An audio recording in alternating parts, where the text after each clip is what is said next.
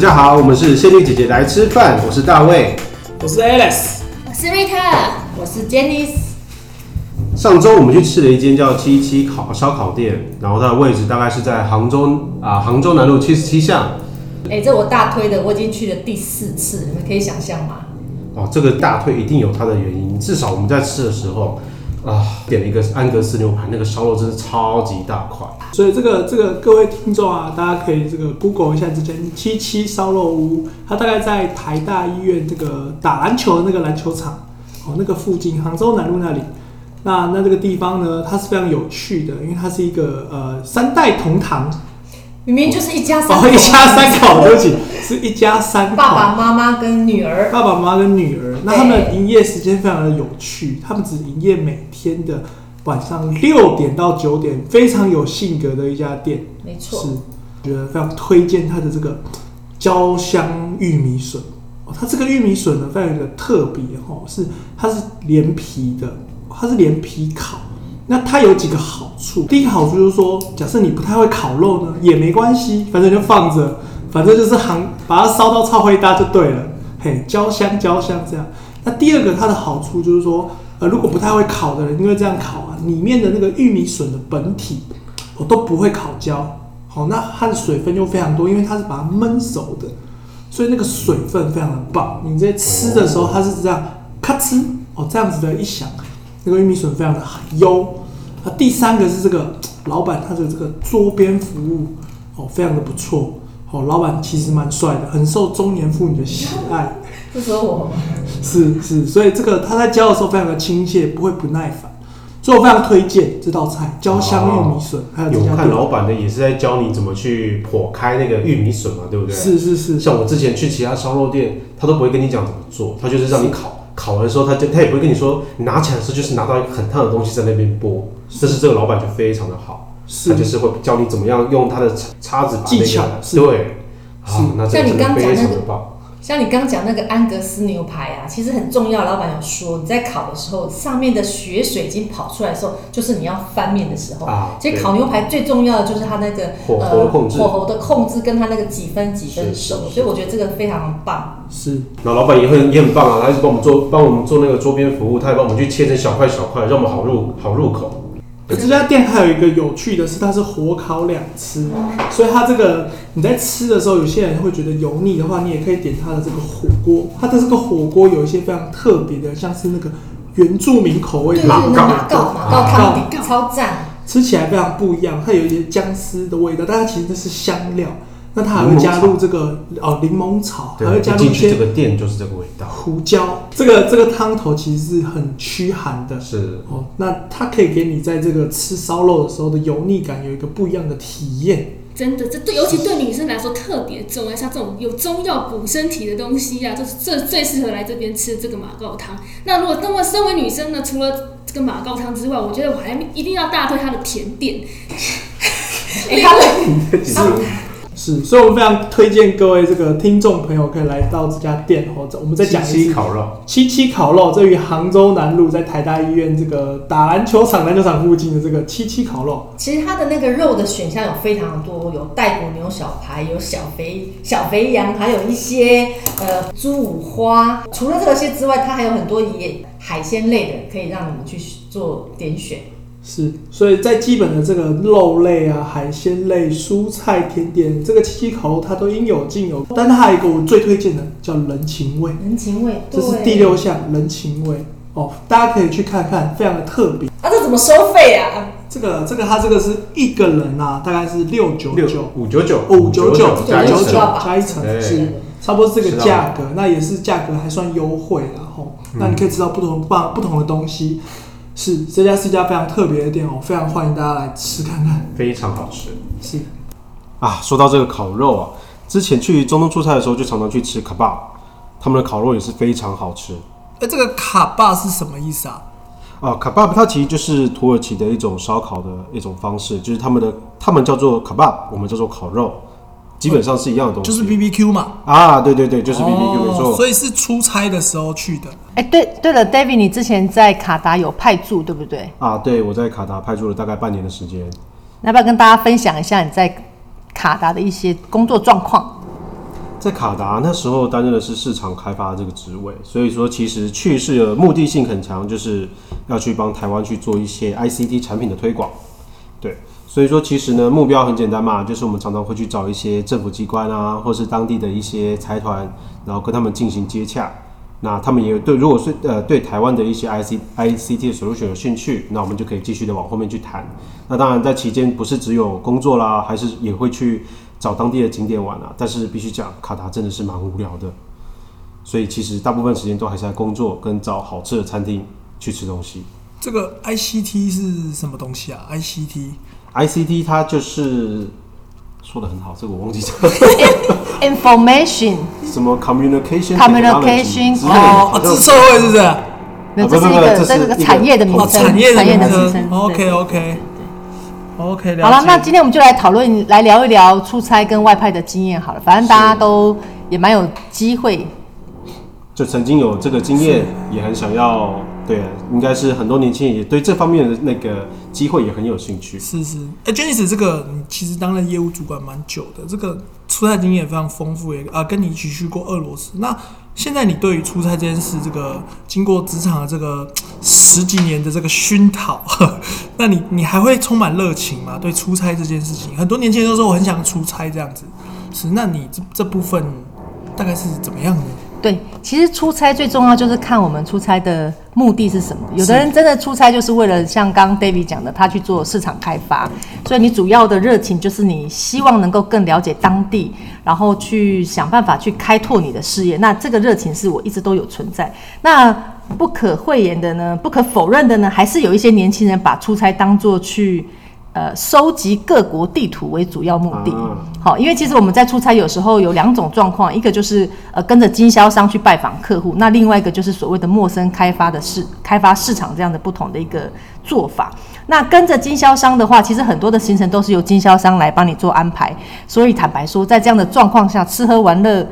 是不可少的，而且是对，而且相对比较丰富。当地有很多呃可以去呃可以去看的景点，或者当地有许多的美食，其实经销商都帮你呃安排的非常的妥当。是是，是。但是呢，如果是所谓的呃市场开发，就像 David 讲的，你应该是早也工作，晚也工作吧？是啊，没错。对，因为你的目标就是希望能够把你的时间极大化哈。早上你回到呃早上去拜访客户，晚上回到饭店，你可能还需要跟台湾做对接去回 email。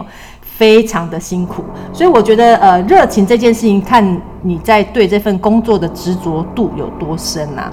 所以出差可以是个苦差事，也可以是个爽差事，就端坐哦、啊，你的这个对出差的态度是什么这样？那就一直对年轻人这个出差的时候有没有什么呃建议，或者说，比如说像老板如果跟着去啊，那我们是比较基层的员工，那我们这样子，诶、欸，我们要怎么去怎么去跟老板有一些，比如说我们要有一些。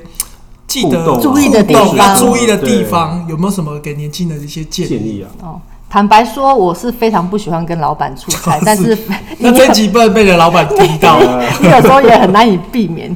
怎么说呢？因为其实呃，跟着老板出差，有时候你必须要，应该应该说大部分的时候，你需要把很多的行程安排啦，甚至于食宿啦，哦嗯、然后要让老板能够。开心啦之类的哈，那呃，当然除了在客户面前的表现之外，你也希望让整个的行程让老板觉得你是能够独当一面，然后能够把它掌控的非常好。那呃，其实跟老板出去可能有一些好处啦哈，就是说老板比较没有上呃预算的上限嘛。可能会带我们去吃好的餐厅啦，或者是呃给你一些特别的优惠，带你去特别的地方去玩耍。不过坦白说，这些都是我听别人说，我个人的经验是没有的。好，因为我个人的主管是非常的爱呃这个公司哈，所以在呃执行预算上面，永远都告诉我们，我们要把公司的钱当做自己的钱在花，所以我们要花的非常的小心哦，能够吃五十块就不要花一百块之类的。那那这个这个跟主管去有没有什么一些要注意的地方，或者是会会有一些诶、比较不好的地方要注意的？比如说他可能呃男主管跟女女下属如果去的话，是一般公司会避免这件事情的发生，还是说呃在工作需求上确实难以避免？那这个女下属要怎么样避免一些不好的事情发生？有没有什么建议？呃，这个请收听我们的第三集。是是，我们 第三集 哎呦听起来非常的猛料，很多问题呢。你这样子我们要我们要做很多集嘛？其实，在呃出差这方面，的确有很多小心点。好，我们身为一个员工要小心点，当然也有身为员工必须。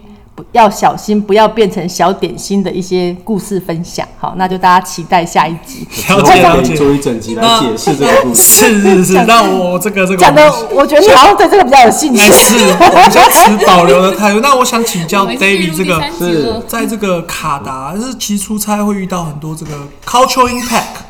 像我去俄罗斯，我就感受到这个很很不一样的一个民族剽悍的这个风情哈。他们的工程师都非常哈扣，因为本身是个工程师嘛，是是，是，所以他们其实呃不太一样。那那在卡达的话，他们是一个怎么样的一个文化呢？你可以稍微介绍一下吗？我相信很多听众朋友对于这个阿拉伯文化有很多的这个不懂啊，想要请教你这个方面。其实中东中东这个地区，当初为什么我们会呃我会选择去对中东这个地区特别想要进去了解呢？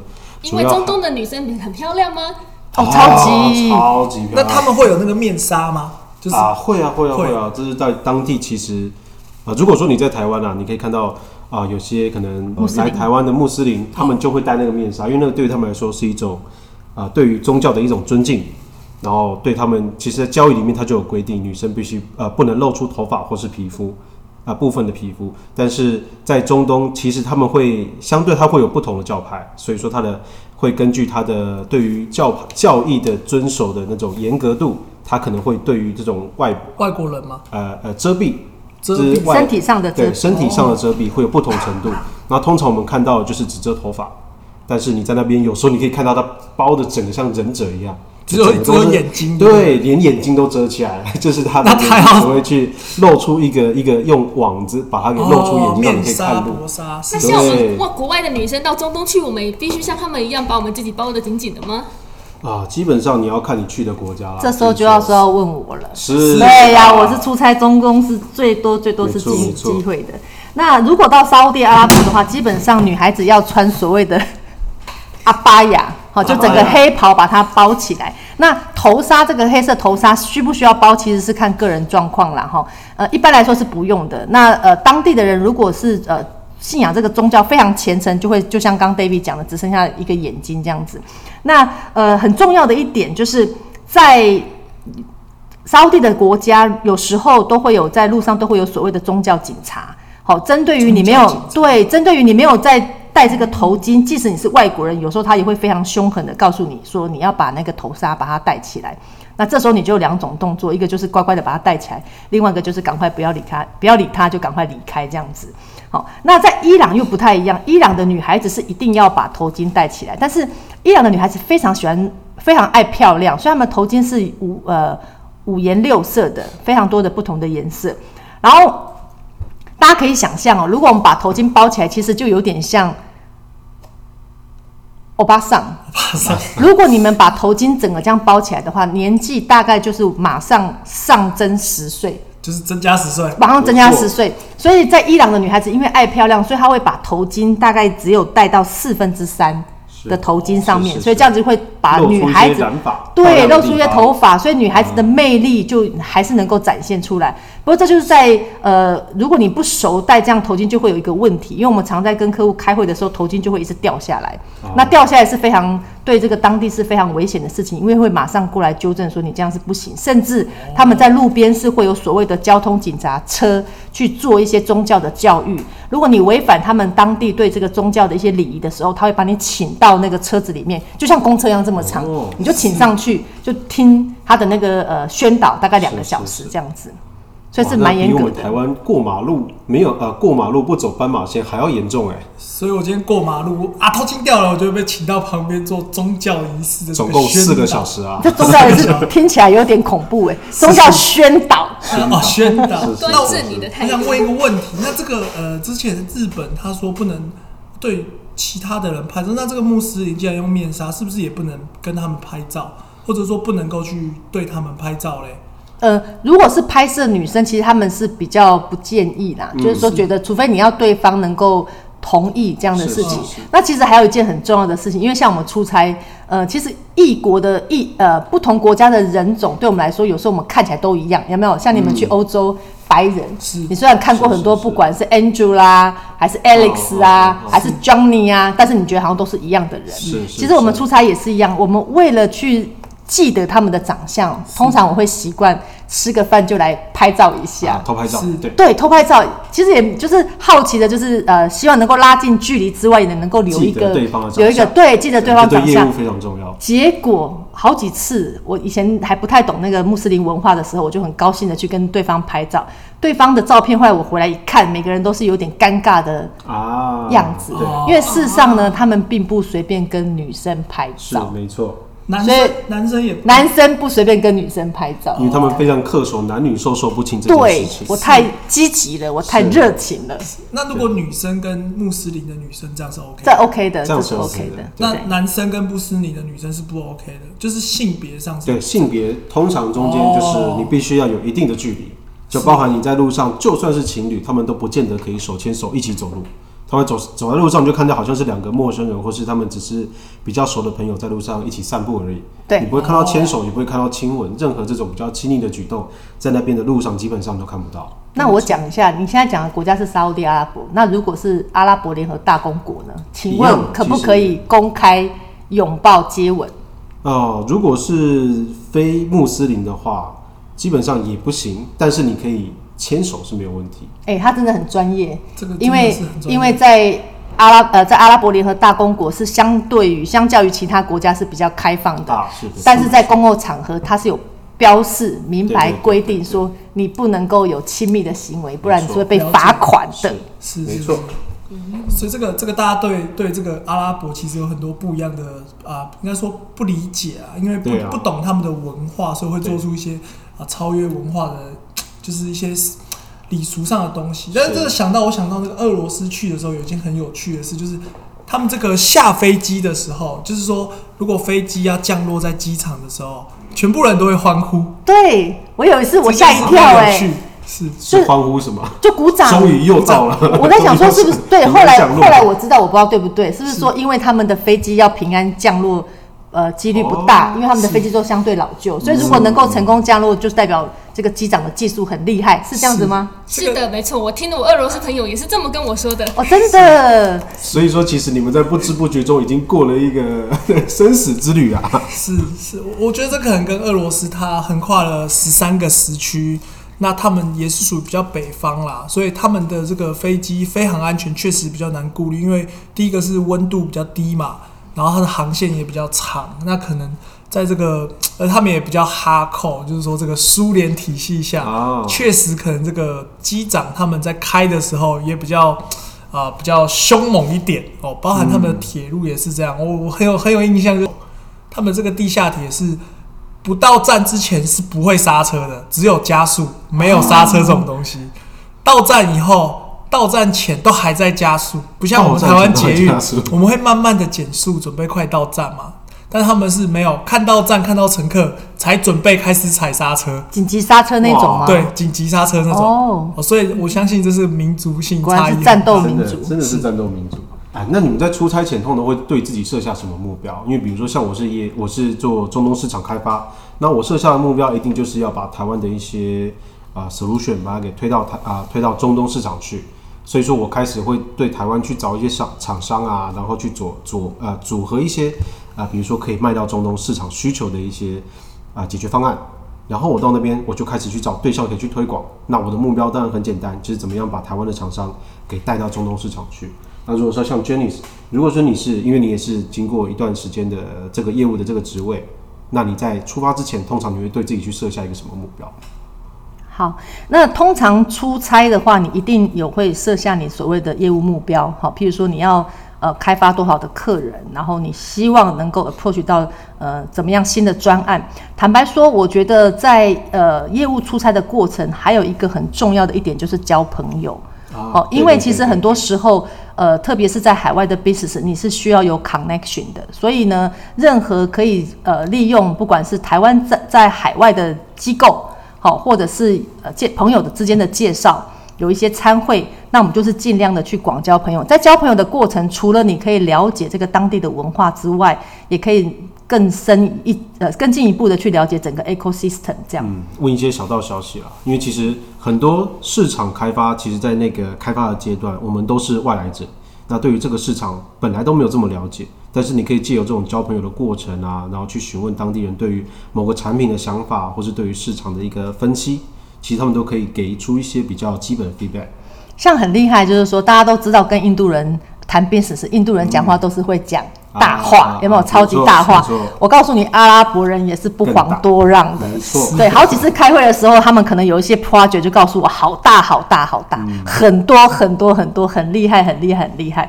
就我曾经就是去呃认识一个朋友来讨论一些专案，他就告诉我说，现在有这样的一个投资机会呢，他可以 generate 多好的生意。但是你要问他确定的数字，他实在是讲不出来。但他可以告诉你，他跟谁，跟王子也好，跟呃这些皇族也好，都有任何的关。关系。后来我就不断的去观察，连他走出餐厅之外，我也会跟踪。为什么呢？我后来发现他上了一个私交，呃，应该是说呃私私人的轿车，他是租，oh. 应该是说他租了一台，他是租了车子，请一个司机来帮他做，然后那个车子是很破的，跟他的身份是不太一样的。所以有些时候我们必须要去 double check，说他他讲的话是不是跟他整个的身份或他的可信度，你要做一个 cross check。是是是。诶，讲到文化冲击，我倒是有个笑话可以跟大家分享。那呃，其实，在欧美人士或者是有很多的国家，我们呃有一些用脸颊亲吻、触碰这些行为，都是一个、嗯、一个礼貌，对不对？没错没错。有什么国家会这样做？中东会啊，中东也会做。其实会啊，所以但是他是男生跟男生，然后他的亲呃亲吻的方式是啊、呃、左边一下，右边三下。为什么要一下跟三下？有这样的规定哦。嗯，对他们来说这是一个规定。哦。然后你如果说更熟的话，你可以更亲，呃，亲更多下一点。对对对，因为男生对男，男生对男生，女生对女生。因为我有被女生拥抱过，脸颊互碰。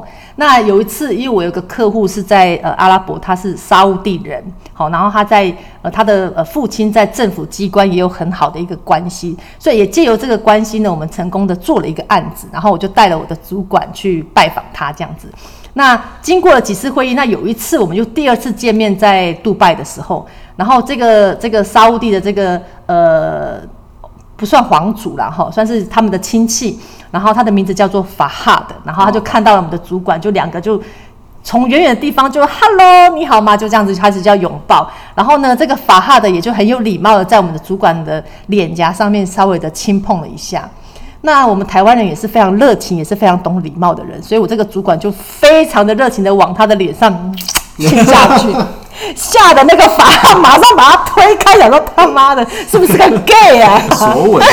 然后对，然后结果后来才知道说，哈，就是这就是你所谓对当地文化不了解的状况而产生错误的行为。他说，哎、欸，不是就是应该亲嘛？而且我热情的把他给他亲下去了，然后他还抱怨说对方的胡渣是。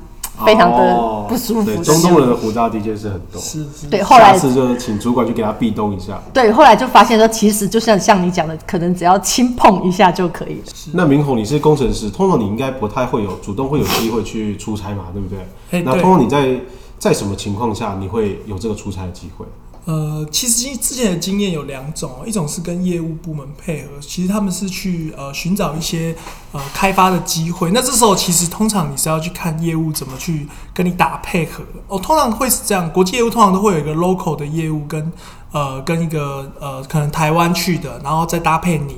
那你会推销一些呃业务的 solution。那通常你会跟客户理解一下他需要做些什么。以俄罗斯为例的话，他通常都是做跟交通有关的一些专案。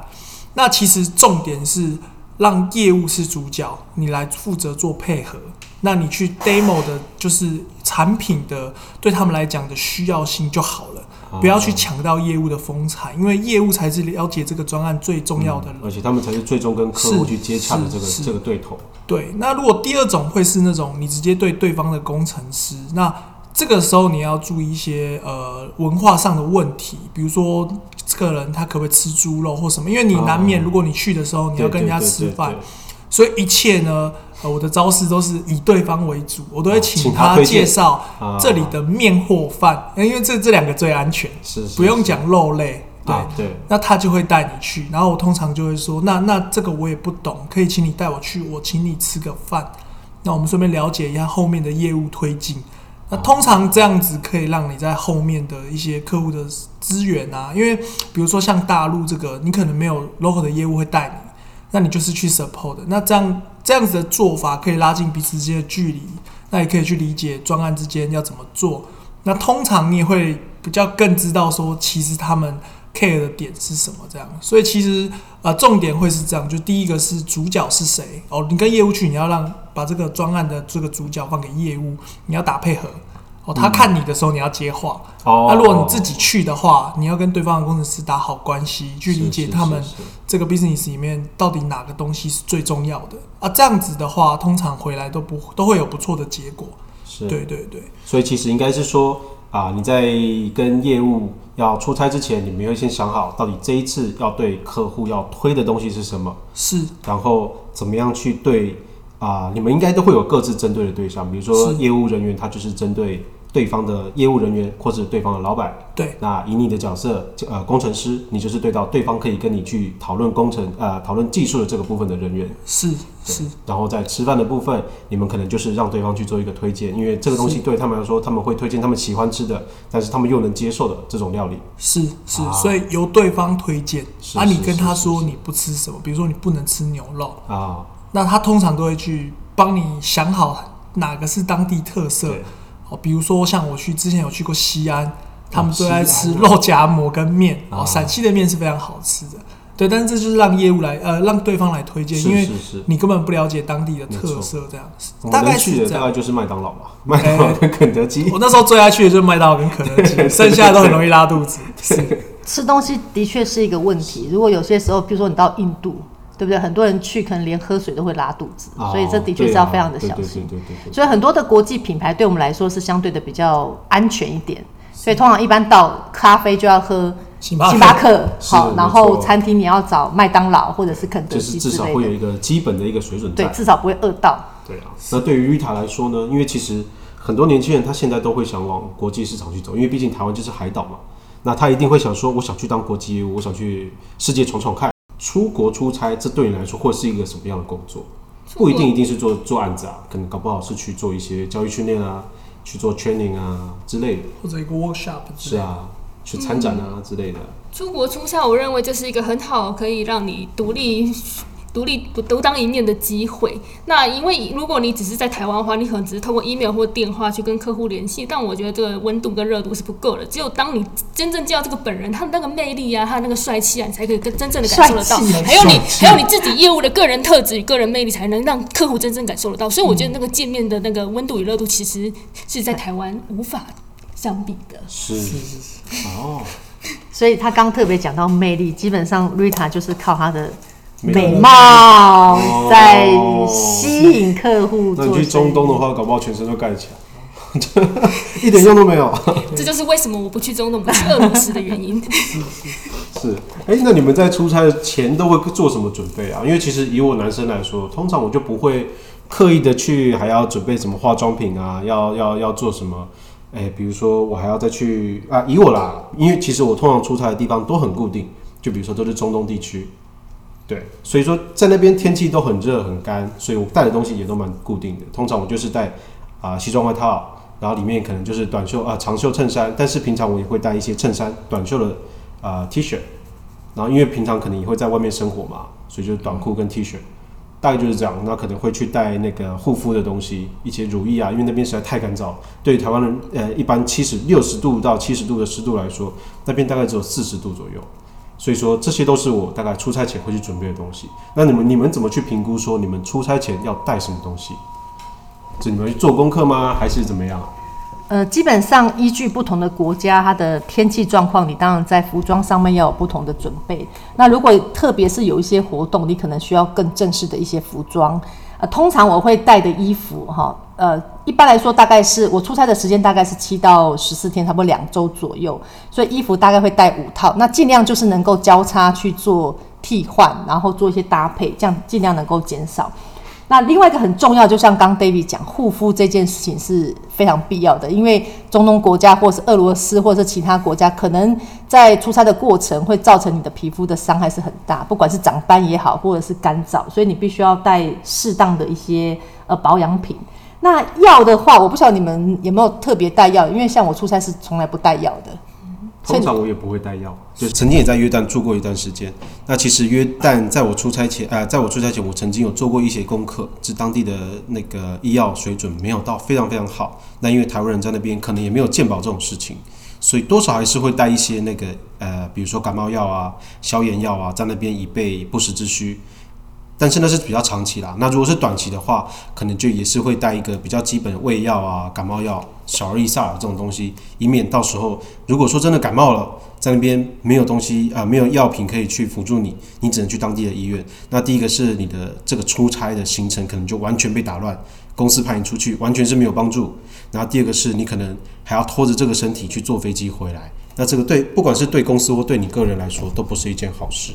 所以我是有一个建议哈，因为其实天气上面应该还比较好控制，呃，你出差前就可以知道。那最重要，其实很最怕的就是在出差的时候拉肚子、吃东西。嗯、所以有很多同事他们出差的时候就开始享受当地的美食啊，有时候客户带你去吃海鲜呐，然后一些特别辛辣的食物或者是怎么样。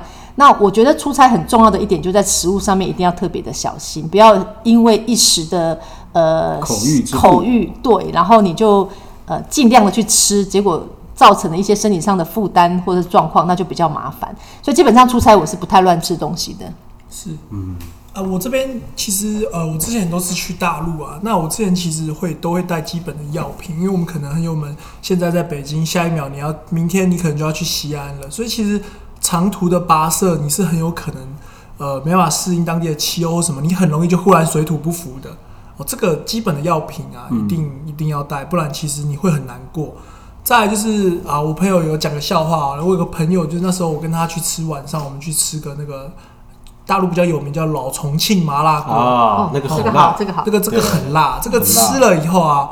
我朋友真的是说，他拉到这个半夜三点，哦、拉到那个房间的卫生间没了，对，还打电话给我，所以这个像这种情况就要尽量避免，因为你这样可能隔天完全没有办法去客户那里，完全没有产值了。是，那你很有可能就是呃，因为来不及做完，但是人家专案的关系，你你要再多留一个礼拜，是是，是，那你身体很痛苦，你要多留一个礼拜，只会更痛苦。嗯，对。那我这边还有推荐，就是还要注意一个是。这个手机的这个呃行动的讯号，就是说你的 WiFi 啊，或者是说你这个行动的这个行动网络一定要有，因为你很常遇到拜访客户的时候不知道路在哪里，或者是你人生地不熟，或者被司机带去奇怪的地方。啊，这个我很有经验。是，所以这我会建议就是呃大陆的部分，你没办法用 Google Map，你就要先预先载好这些什么高德地图啊、哦、百度地图，然后你先把那个客户要去的地方都先列好。是，因为你会怕那个大陆的一些司机会把你到处乱绕，对，所以他就会乱走，乱走的时候你就会很麻烦。是，那最好去之前也要跟当地的同仁先确认说去的地方对不对，然后你先预先安排。嗯，对，这些客户的电话可能也要先要一下，免得到时候你真的找不到或是走错了，是，至少你可以跟客户知会一下说，对，哎，我不知道我在哪里，可不可以请你来接我一下？是，因为我相信对方还是会理解你不是当地人。对对，所以最好也要留当地业务的电话，然后办一支临时的手机，这样。对，大概会是这些。所以呃，刚讲的其实就是在当地是有同事哈，或者是有客户来帮你做一个接洽的状况。那我曾经有一个经验，就是自己去陌生开发，然后到了科威特。然后跟着地址去找，就是司机把我送到那个地址，其实就是像一个商城，就像我们现在、嗯、呃楼下可能是菜市场，嗯、有没有？然后可能到中午的时候就关闭了，然后二楼还有一些商场，但是往三楼走就是一些公司行号。嗯、那这些这这个古城是非常的特别，就是说它整个墙就是有点就像大家熟悉的呃中东的那种土灰黄的那种墙，啊、对对对，土黄色。对，然后呢里面的办公室就。非常的不像是我们一般所谓的办公室那种样子，每一个门看起来你都会以为是住家的那种感觉。然后我就一个人在，对，我一个人在三第三呃第三层楼那边这样子一个人在找的时候，那个上三楼之上就开放了，所以是露天的，然后就有有旁边就有不同的那个呃公司行号，然后我就找，后来就看到好几个墙上都会有几有那个。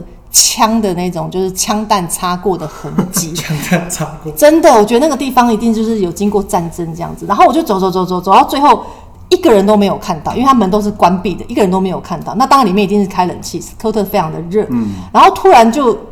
大家都知道，那个那个中东国家就是呃一天要五次的祷告，就他祷告声就开始从那个清真寺就嗡就开始响，哦，真的吓得我手上的那个手机都快要掉到地上，因为我觉得好恐怖，根本一个人都没有。就后来实在是看到远远的有一个人之后，我就走过去，然后问，就还好，就是刚好我。我去的那家客户就就刚好是那家客户，所以这个对我来说，一个女生在呃这样子寻找新客户的环境哈，跟呃状况下的确是有一些特别要小心的地方，因为你并没有人可以帮你做对做做对接。那特别是这些公司其实门都关着，其实如果真的发生了什么事情的话，也也也是有一个危险在，也非常难求救。所以真的除了你要呃多一点保险。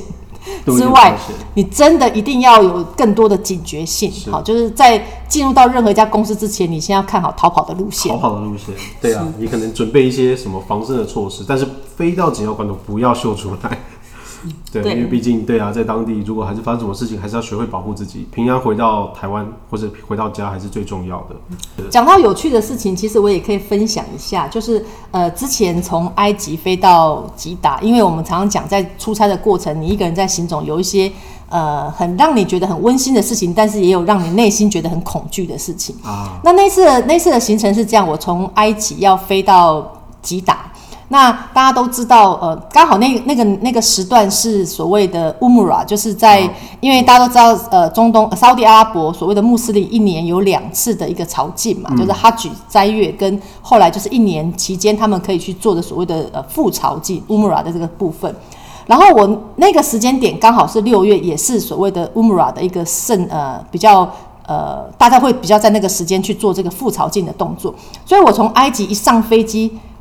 不夸张，全班机只有三个女生，除了我，只有三个女生。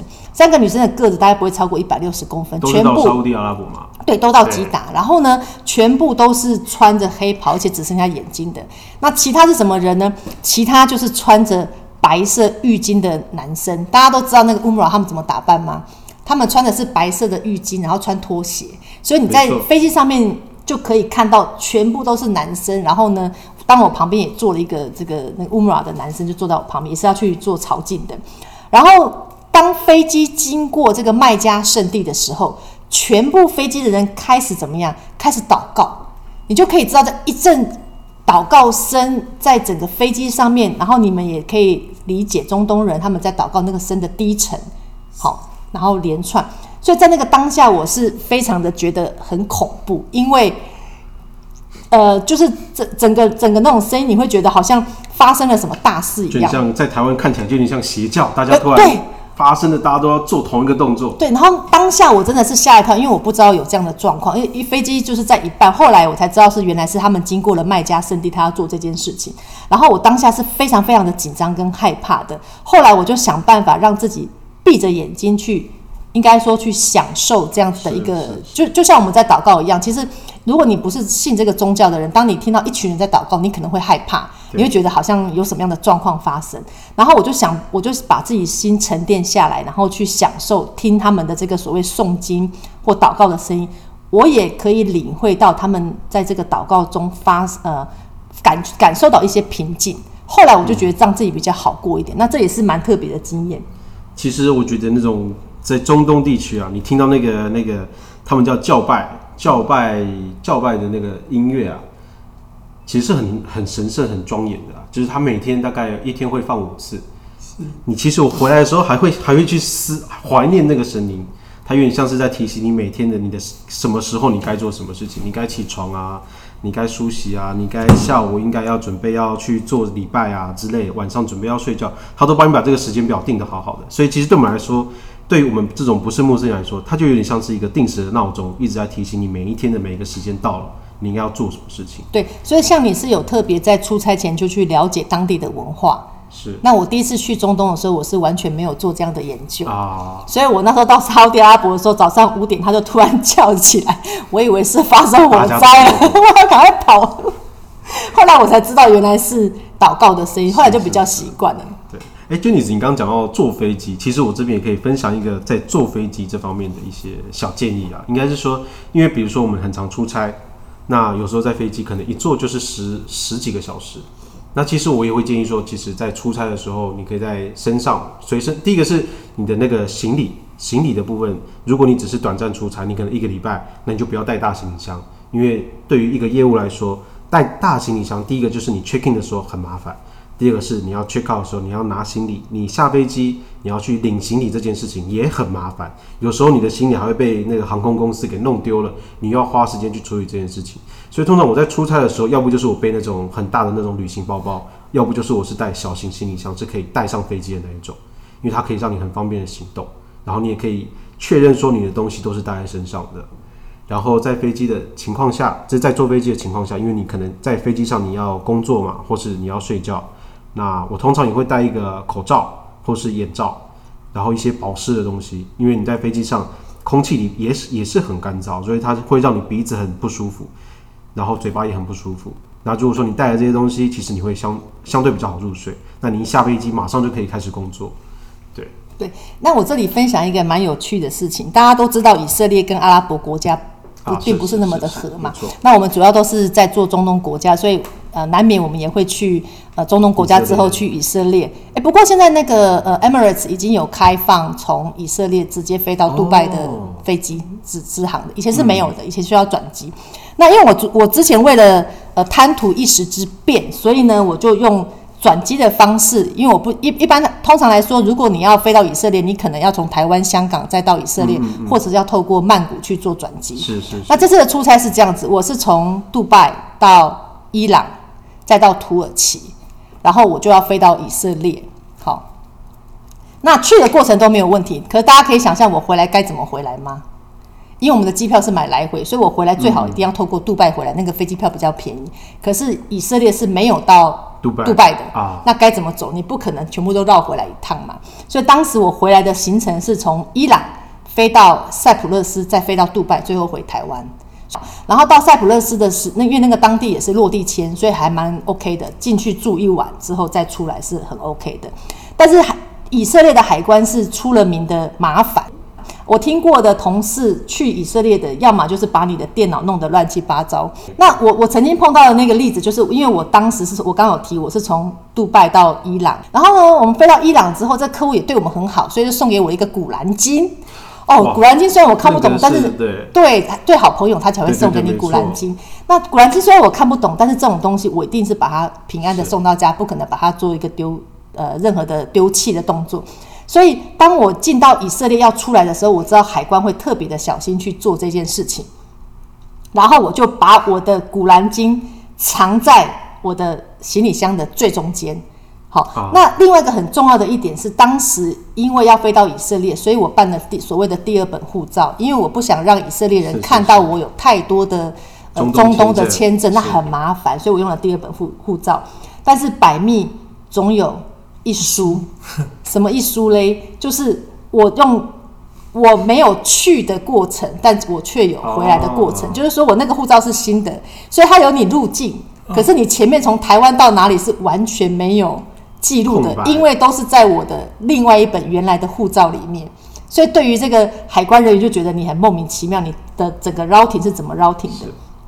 所以到了以色列海关，我要走的时候呢，他就问我说：“你从哪里来？然后你接下来到哪里去？”然后我提不出我当初从呃伊朗那边过来的行程，我不能让他知道，所以他就问我说：“好，那你接下来去哪里？你从塞浦路斯要回到台湾这边的行程是怎么样？然后整个的流程要叫我提供给他。”当下我真的非常的紧张，然后我就很淡定的把我的我说我没有留任何的资料，我把我的电脑打开。一般来说，电脑公司会有给你电脑的电子机票。啊，是，但我不能让他看电子机票，因为看完电子机票就知道你所有的行程，所以我就用了公司给我的电子的行程表，但是是中文的。然后我、哦、我就在看电脑的过程当中，把伊朗啊、杜拜那个就把它删掉，所以有稍微 key 了一些假资料就给他看。那不管怎么样，我也很幸运的过关，但是我心里非常的忐忑不安，而且我肚子非常的痛，去拉了两次肚子。果不其然。等我到了塞浦路斯的时候，我的行李是被敲开的，oh. 而且我的第二本护照跟我的伊朗的古兰经是被拿出来的。还好我没有被在机上被拦下来，因为有时候他就会把你叫下来。做一些动作，对，不让我登机。但是那个、那个，在那个状况，其实我是算蛮幸运的。所以我觉得在做以色列出以色列海关，真的要非常的小心。后来之后我再去的时候，我就不申请第二本护照，我就是很直接的说，我就从中东到处乱跑这样子。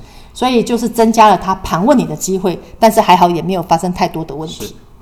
没错，到以色列其实还有，我那时候是从约旦也有到以色列的经验了，但是其实他是。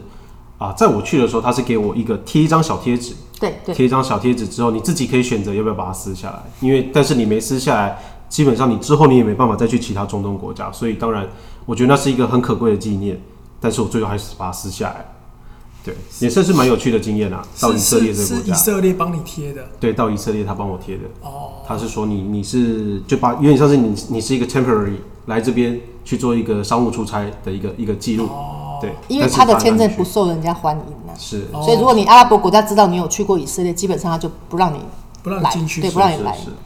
那如果这些出差过程之后，通常回台湾，你们会做一个什么样的一个，比如说 summary 啊，对这个出差，比如说差旅报告的感觉。对对对对对，就是说到底你怎么去跟老板解释说你这趟行程获得了多什么东西？是。如果其实以工程师来说，其实就是简要的去去说你 support 哪些客户。嗯，其实基本上只要客户买单完成任务，呃，老板不太会去跟你说什么，但是你还是要去稍微讲一下你的这些东西。我觉得这个报告在工程师来讲，其实不需要讲太多，因为你就是完成问题才能回来。那但是在业务上可能会有一些他的需求，比如说他有什么潜在的商机，这个这个我觉得让 Janice。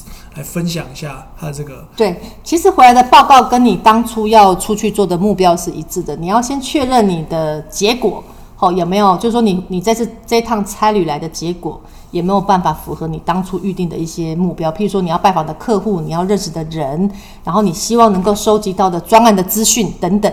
好，那这这些当然一定都会在整个差旅报告跟呃主管做一些呃比较仔细的一个分析。那我觉得更重要的是对于这个整个市场的一个状况，嗯，因为其实观察跟了解，甚至是是不是有一些潜在的机会，我们以前没有注意到的，那我们可能也要给一些反馈。因为毕竟在台湾，你都是 remote 的去做一些呃国际的业务、国际的呃 business。所以当到当你到了当地，你你就应该要能够尽所能的去把整个的大大环境的整体的状况做一个了解跟分析。就当时其实回来的时候，我们开始要去做一些当地的市场报告，然后跟哪些客户接洽，跟哪些经销商接洽，然后可能看一下当地的一些，比如说啊，我们当初卖的是 ICT，一些比较啊，比如说城市的建设的一些 ICT 设备，那我们可能就会在马路上一直闲晃，看看他们是不是缺什么。摄影机啊，缺什么一些智慧城市的应用，对，智慧城市的应用。然后马路上啊，哪些东西可能是我们觉得可以改善的，那我们回来可能就做一个 proposal，那寄给客户，然后呢让他去跟他们里面去做一个推荐。然后对于老板来说，我们至少就可以跟他说，哎，我们去接洽哪些商机，这些当呃第一个是商机有没有机会，第二个是当地有什么一些产品的切入点，我们是可以往里面去做推进的。对，那我觉得出差报告做完之后，很重要的一点就是要定下一个的目标啦。因为我觉得，呃，每一次的差旅是让你的 business 往前推进的一个机会。所以很多时候我也发现，有些人出差之后，对于他所呃收集的资讯或者是专案，他并没有非常 close 的去 follow up。所以每一次的差旅可能都是断点断点。好，那如果你能够呃持续的是去呃跟催，然后呢，你也能够开始计划下一次的差旅。那这就能够让你的市场的开发的一个程度进度，对，嗯、能够顺畅，也在你的掌握里面。好，那非常感谢今天各位大家的分享。我觉得大家真的对于这个国际市场出差的这件事情，呃，都有非常多的经验。那其实我们今天就结论啊，我们的结论就是很简单，就是说年轻人他想要去做这个国际业务，你们对他们会有什么样的建议或是一个经验的分享？嗯，我觉得出差这件事情，或者是进入到国际当国际业务这件事情，当然。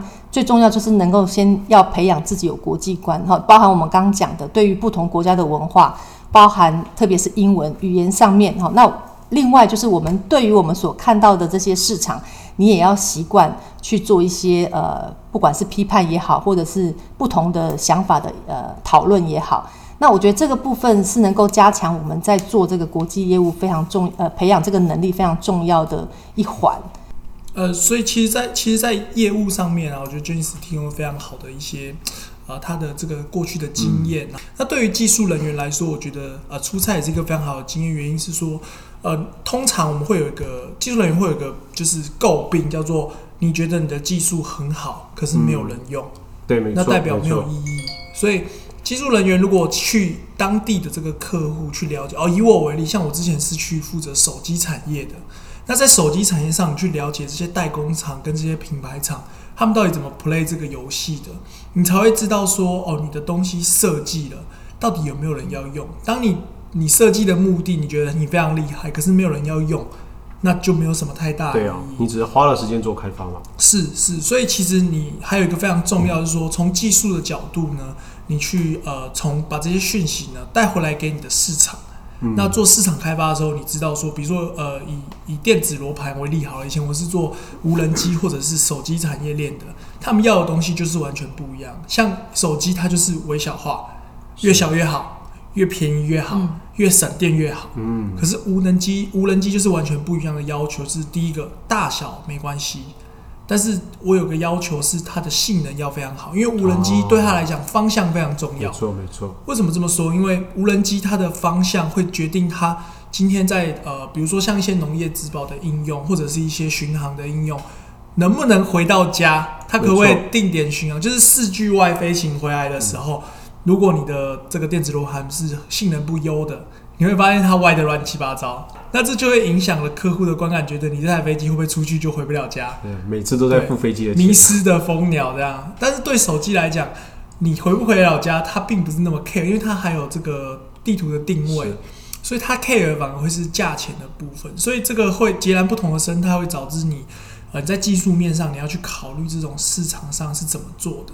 所以技术人员去走出你的办公室外哦，不要在办公室设计你的产品，而是你要去看用户希望怎么使用你的产品，这是我觉得这是一个非常重要的。所以去大陆出差的这个经验啊，就带给我了这样的一个想法。我的 mindset 你会完全不一样，所以你在做的时候，你会比较容易去跟业务部门跟市场部门可以达成一致哦。因为我有看到很多技术人员就是会说这个技术就是厉害，他会有一种。呃，我们叫做知识陷阱哦，就是说你就觉得你的技术最厉害，是可是没有人用哦，就像千里马要有伯乐，呃，你的伯乐都在都在外面，但是你在千里马，你一直在家里跑，是就没有什么，就是所谓的无法商业化。哎、欸，对对，这是一个问题。当然，还是需要有技术的前提，要很多研发人员。但我觉得，如果有一些出差的经验，其实也可以帮助这些技术人员知道用户的问题，嗯、产品怎么设计的更好。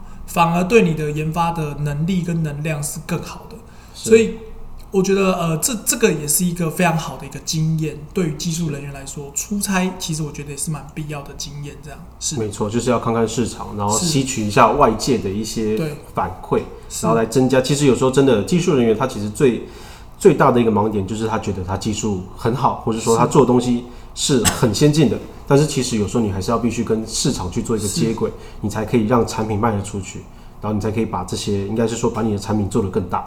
还有就是，哎、会建议有时候可以跟业务一起出去，因为你会真的看到业务被人家洗脸，你就会知道你做的东西有多烂啊，你才会非常的重要，就是因为客户的这样子，你才会知道业务部门的尴尬。所以，所以我们要去了解彼此的难处，然后去共造一个双赢啊，不然这个公司的业绩不会起来。这样。所以出差其实还是为了去增加我们的业绩，所以我觉得技术人员这方面，呃，可以思考这一块，就是不用以管窥天这样。技术人员大概会是这样子的建议，是大概是这样子。好，那 Rita 小妹妹，你觉得听完我们这几个小前辈的分享，你觉得你有没有改变想要做一个外贸啊、呃，或是说那个国际业务的这种想法？嗯，我觉得有，因为我以前怕出差，是因为我觉得。